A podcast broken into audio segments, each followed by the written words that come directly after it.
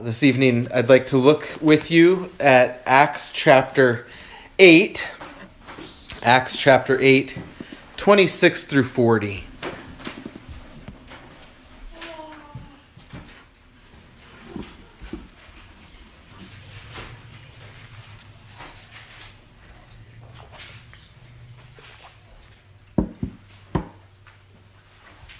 While you're turning there, I, I do have coloring pages. I forgot this morning's one. So here's this morning's one, and then here's this evening's one.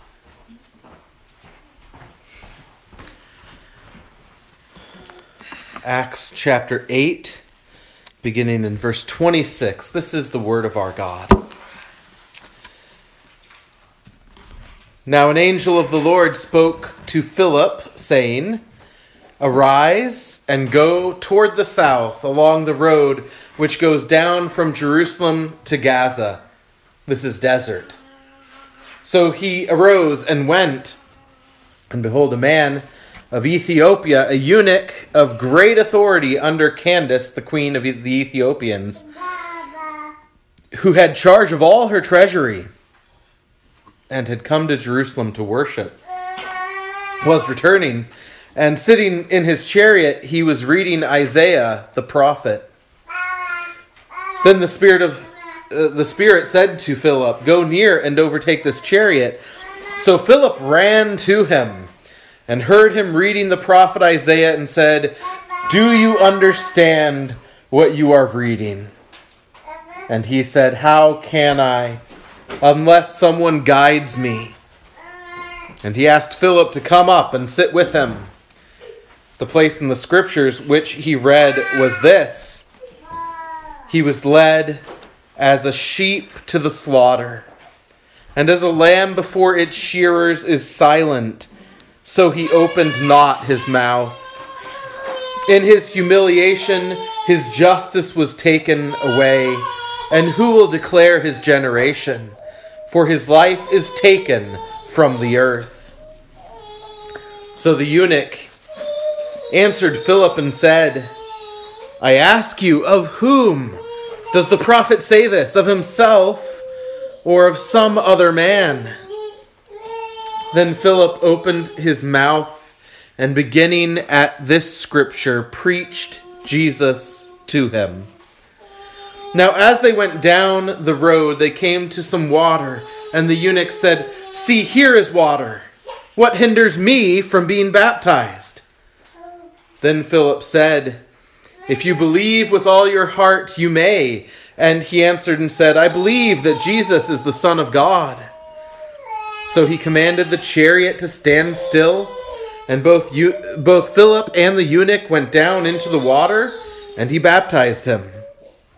Now, when they came up out of the water, the Spirit of the Lord caught Philip away, so that the eunuch saw him no more, and he went on his way rejoicing. But Philip was found at Azotus, and passing through, he preached in all the cities till he came to Caesarea. This is the word of our God. Let's pray. Father, we do ask your blessing upon this, your word. We ask it this evening that we uh, might uh, receive uh, from your word uh, a greater grasp of what you offer us in preaching. And we pray, Father, that we would lay hold of your ordinary means of grace, even in this hour, laying hold of what we have read and laying hold of the sermon itself for the glory of Christ in us. We pray in Jesus' name. Amen. As we uh, think about the, the means of grace, last week we talked about the reading of the word, especially, and I wanted to make sure we took time on that uh, because uh, reading question 89 as we did, you, you may notice that um, it's the reading, but especially the preaching of the word. And uh, it's possible that a preacher might emphasize that second part and forget about the importance of reading the word as a means of grace. And so I wanted to give it that whole week to itself, and we did that last week a very important means of God's grace. You reading the word and listening to it read in worship uh, by others uh, in the worship service. Um, and there's a lot of overlap with what I tried to focus on the practical things, especially last week uh, the diligence, the preparation, the prayer, and the laying it up and practicing it in our lives. All of that that was said last week, uh, it's you're intelligent people. You can extrapolate the slight distinctions in applying those thoughts to preaching. And so I don't want to just redo all of that again. We thought about being diligent with reading the word. Be diligent when you hear the word, right? It's you can do that. What I want to focus on this evening is what might feel a little bit controversial wording there in the shorter catechism when it gives priority to preaching over reading. Did you notice that in what we, we read together earlier? That it's not only the reading, but especially the preaching of the word. It's giving it a primary place, the main way that God convicts and converts sinners and builds them up in holiness and love through faith unto salvation is through preaching. And uh, that I think we need to slow down and think about. Think about is that accurate? And if it's accurate, why is it accurate? Or how can we defend such a thought biblically over the idea of me sitting down with my Bible and Jesus and reading? So that's where I want to give our main focus this evening. I think the, the very way we view preaching in our culture, and our culture, I don't mean the pagan world we live in, I mean the church culture in evangelicalism in America, um, views preaching uh, at, with suspicion, doesn't it? Uh, and that can be for a number of reasons. Uh, you know, there are a lot of really lousy preachers out there there are a lot of liberal preachers out there who have all sorts of different agendas that aren't the Bible.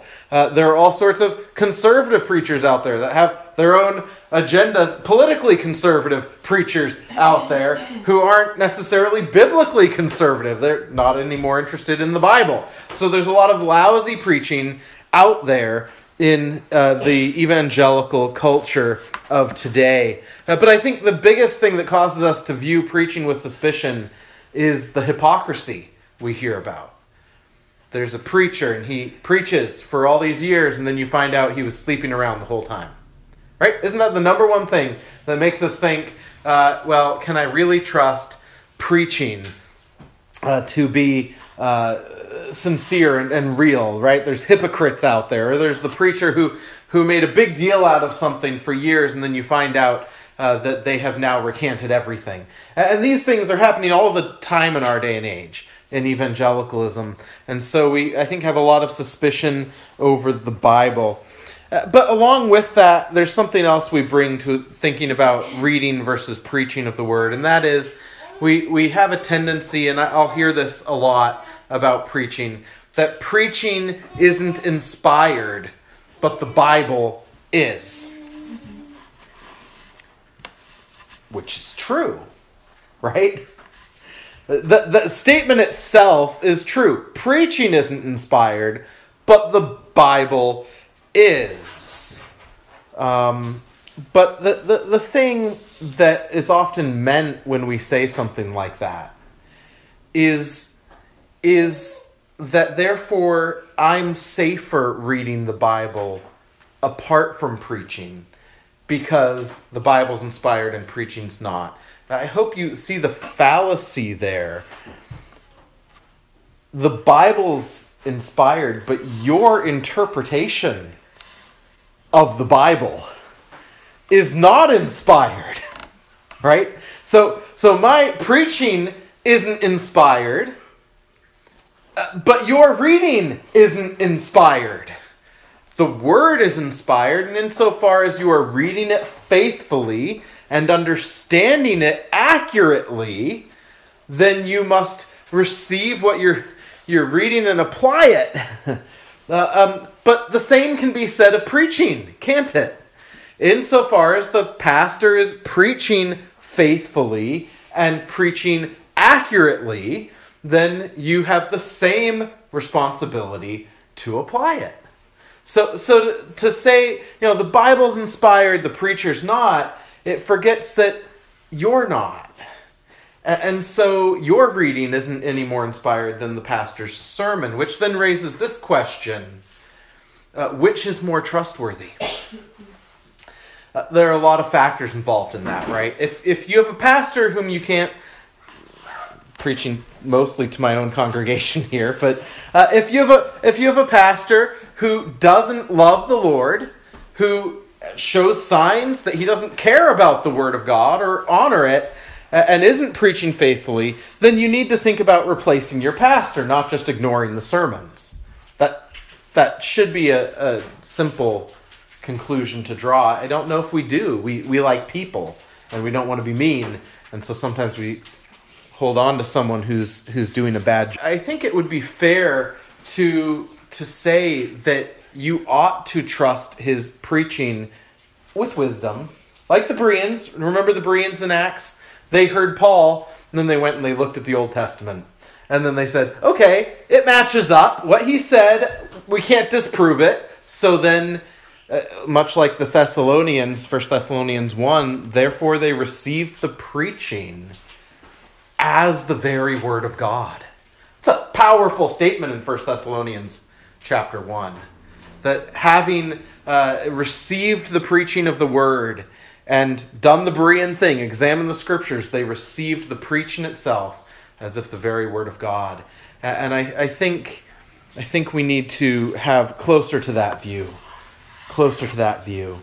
Uh, not in the sense of thinking that your pastor can never make a mistake, but in terms of reali- realizing um, that he is called by God to proclaim the word and hopefully trained to proclaim. I think that's the other factor we sometimes forget. Me reading, less suspicion. Him preaching, more suspicion.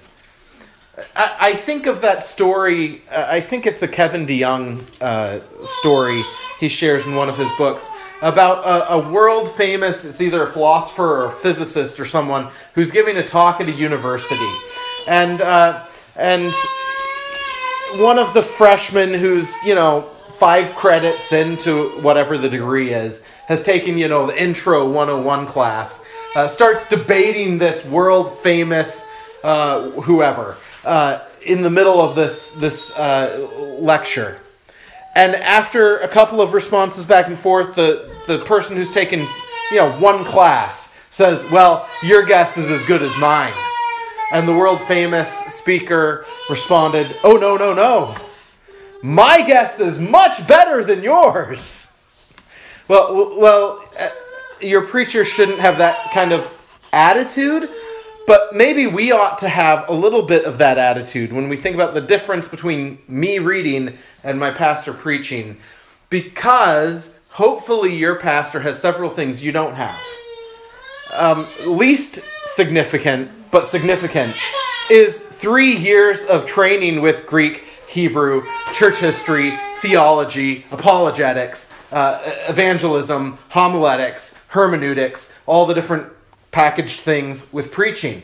And most of you don't have that, right? So, so that's that's we can say that's least significant, but it, it's significant nonetheless.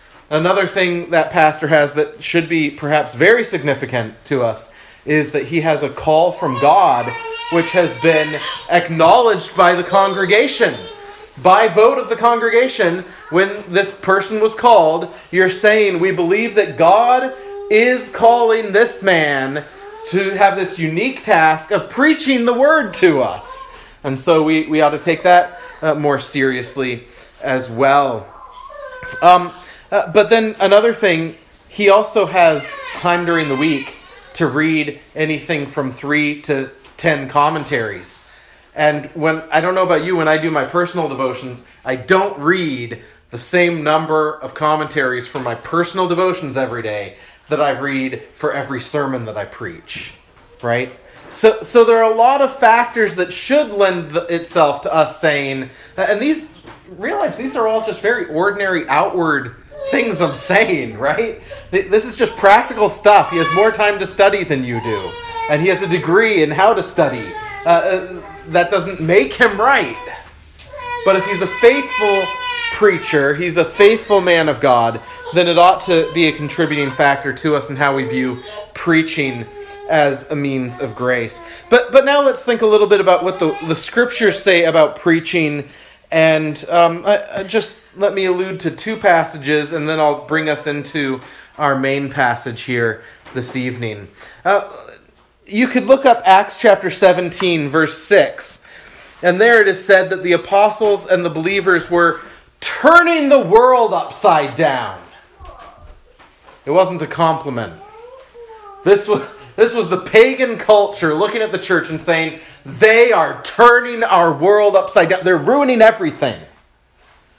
And what was it that was going on that was turning the world upside down? It's pretty clear if you read the book of Acts. It's the apostles were going around preaching Jesus. And there was a result in the society that turned the world upside down. Preaching the gospel at one point in history turned the world upside down.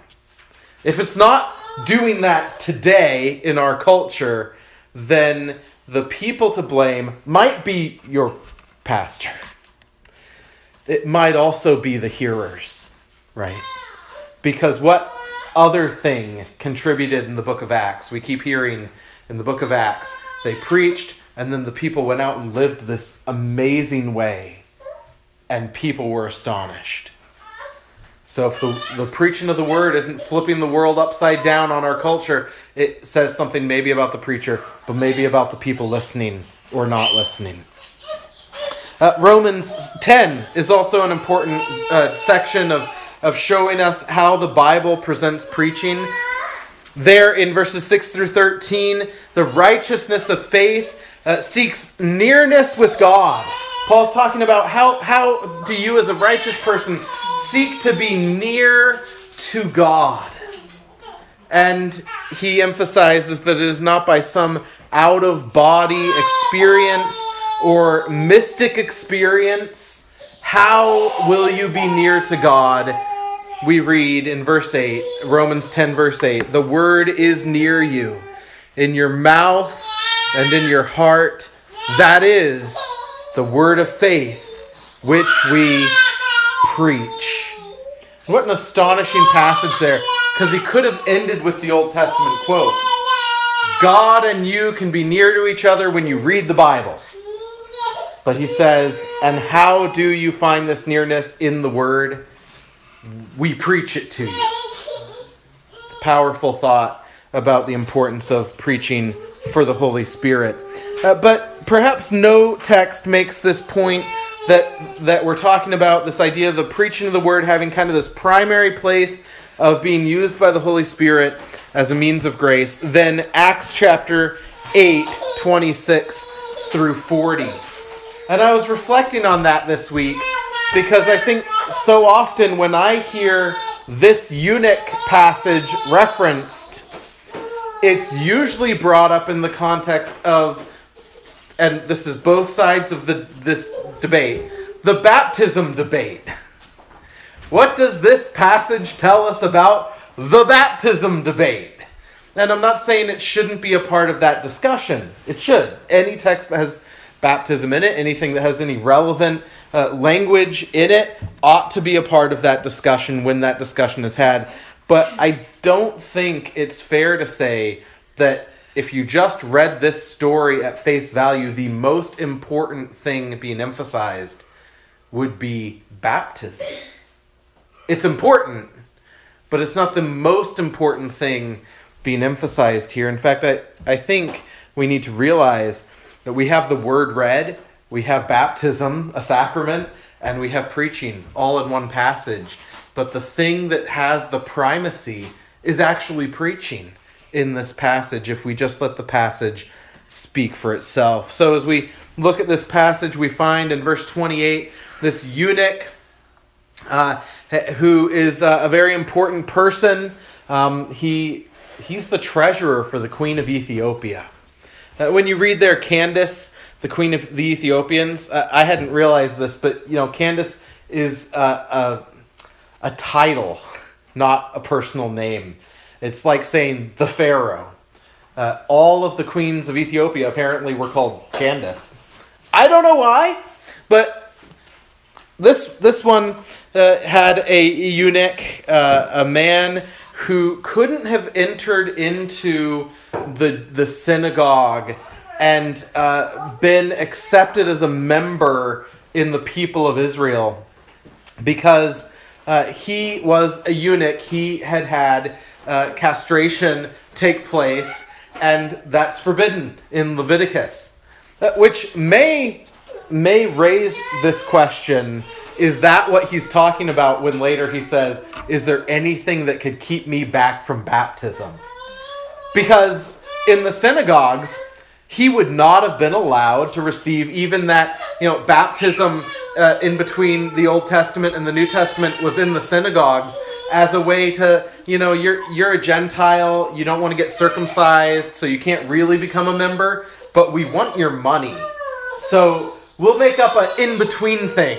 It's baptism. And you receive baptism, and then you're kind of a lower class member of the synagogue who's not really a part of the synagogue. But a eunuch would not have been allowed to do that. So here's a man who is on the fringe of Jewish society. He took time and got permission to leave his important job and travel a great distance to come to Jerusalem for the feasts so he could worship God, but he wouldn't have been allowed to participate in the feasts. He would have had to stand on the outskirts for the feasts, but he worshiped God while he was there.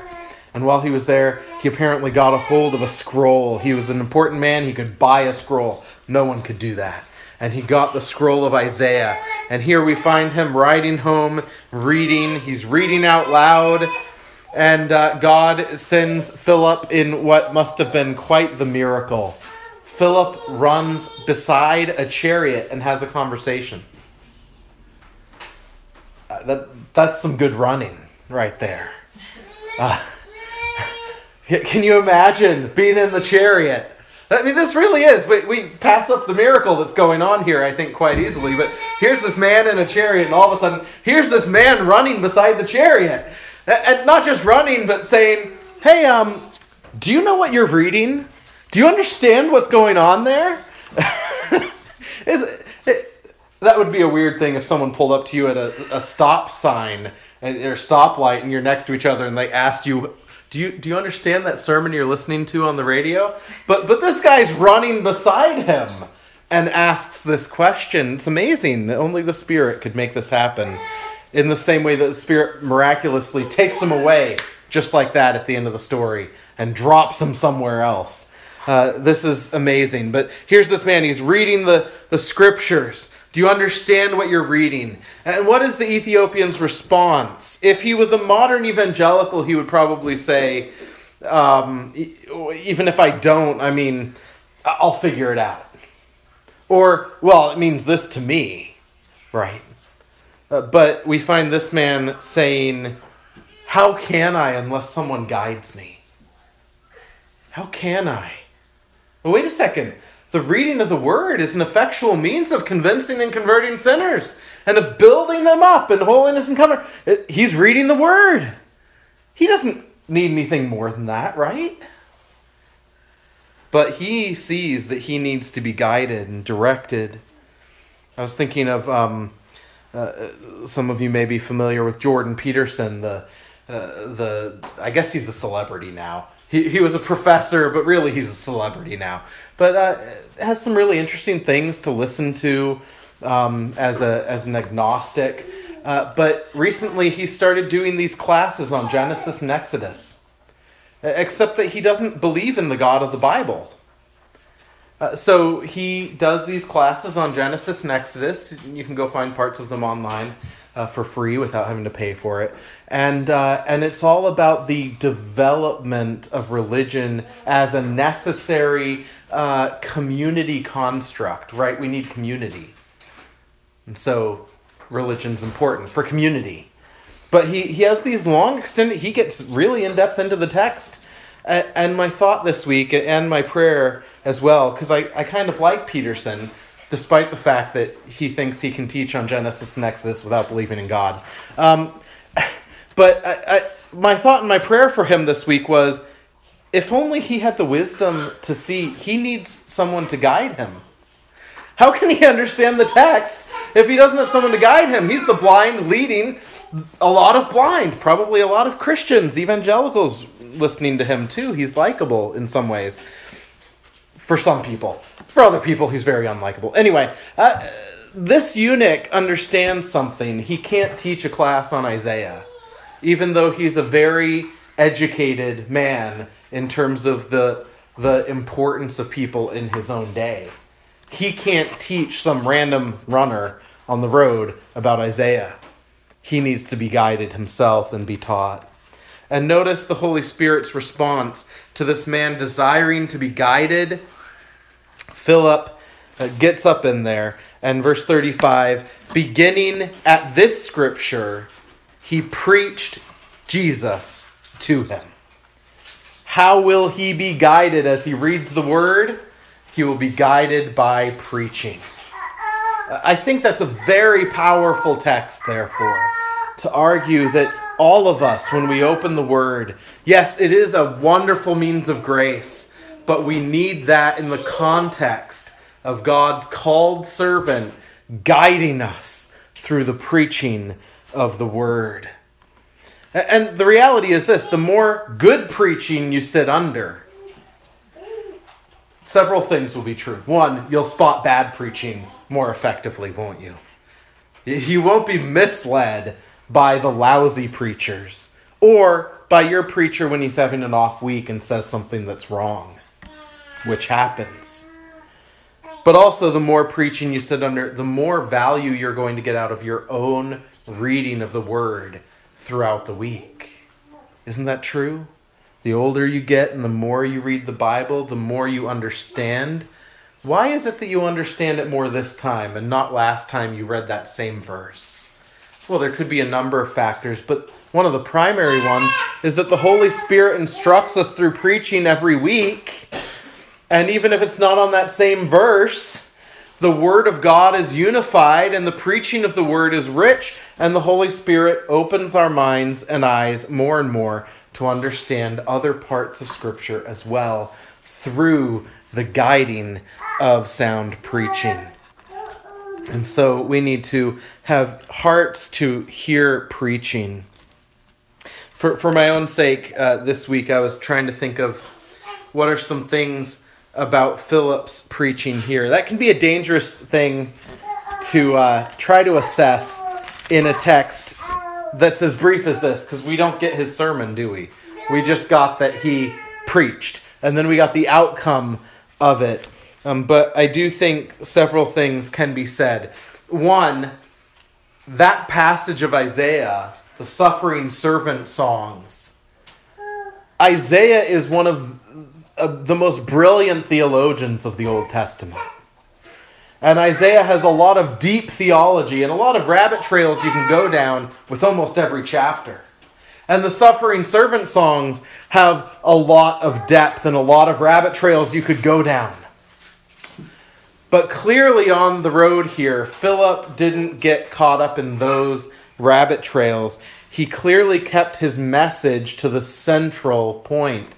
He preached Jesus.